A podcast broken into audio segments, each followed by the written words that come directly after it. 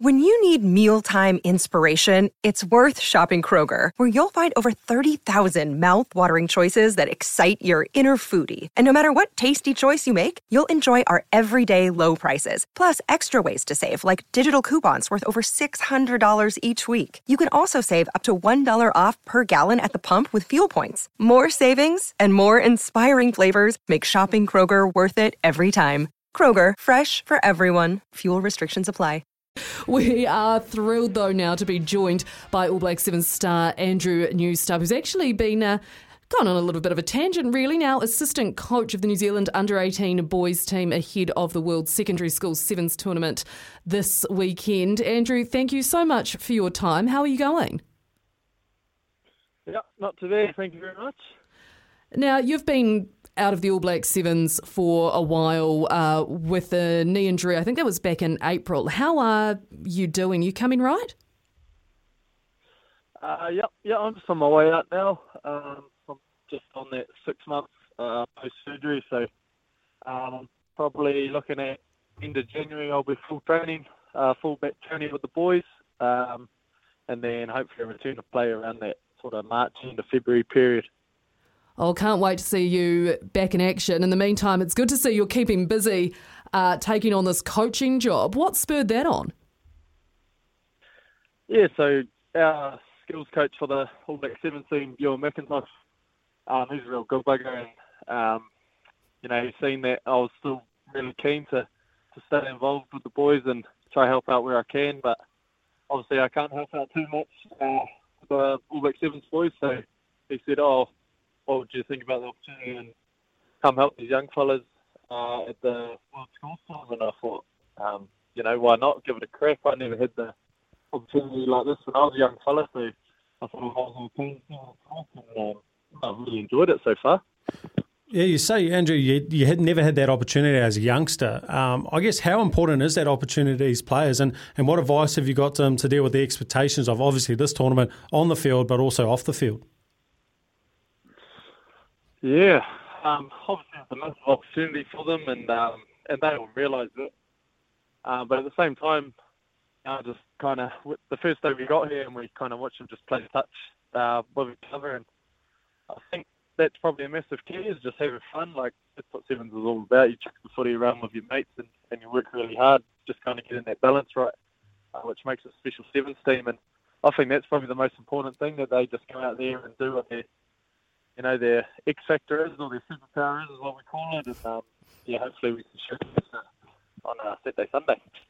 Superpower, I do like that. I do have to ask, Andrew, though, you talk about, you know, just letting them have fun and do their thing. I find it hard enough keeping the men at work here in line between the uh, couple of producers and, and my dear mate Mitch beside me. How on earth do you manage to keep control of an entire sevens team of under eighteen boys? yeah, yeah, it's really tough. It's pretty tough keeping the management control as well, to be fair. um, now, some of these young fellas, they're, uh, you know, we're all staying at uh, King's College at the moment, and um, you know, a few of the girls' teams have, have strolled on in, so you see the boys sniffing out late at night sometimes. We have to bloody bring them back in, but no, they've been good. They've been, like, honestly, little professionals, and um, I've been really impressed and uh, impressed with how professional they are, so. No, they've been all right, I guess. So you're on security walking around uh, the running track at, at night, are you? Is that what you're saying? yeah, yeah, yeah. We get the spotlight out. Unintentional spotlight. I love it. Hey, um, look, I, turning turning just to the World Sevens, obviously with three three events in. Uh, I had a question. Obviously, Samoa and South Africa got off to a great start. They're on top at forty-seven points. New Zealand's in equal third with the U S A on forty-four. At what point of the season do you start looking towards, like, you've got a really good opportunity of winning the World Sevens Series? And, and dare I say that terrible word, is it around the time of Vancouver? Yeah, so obviously we've had a, had a pretty slow start to the season this year. And I think if there was one positive that we can take out of it, it would be that a lot of our young guys have got a lot of experience.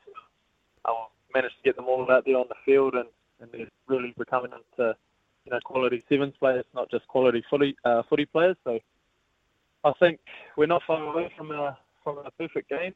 Um, obviously, it's pretty hard to get to, as you can see, in fifteenth and seventh. But uh, we're coming into that Hamilton tournament. Uh, we're going to be training bloody hard over Christmas, New Year, so um, we won't be eating too much over Christmas, and um, hopefully we'll get a good squad. Hopefully get some of these injuries back, and um, yeah, hopefully we we'll get a good squad over that Hamilton period. And uh, yeah, we'll be looking for a strong, uh, strong performance there.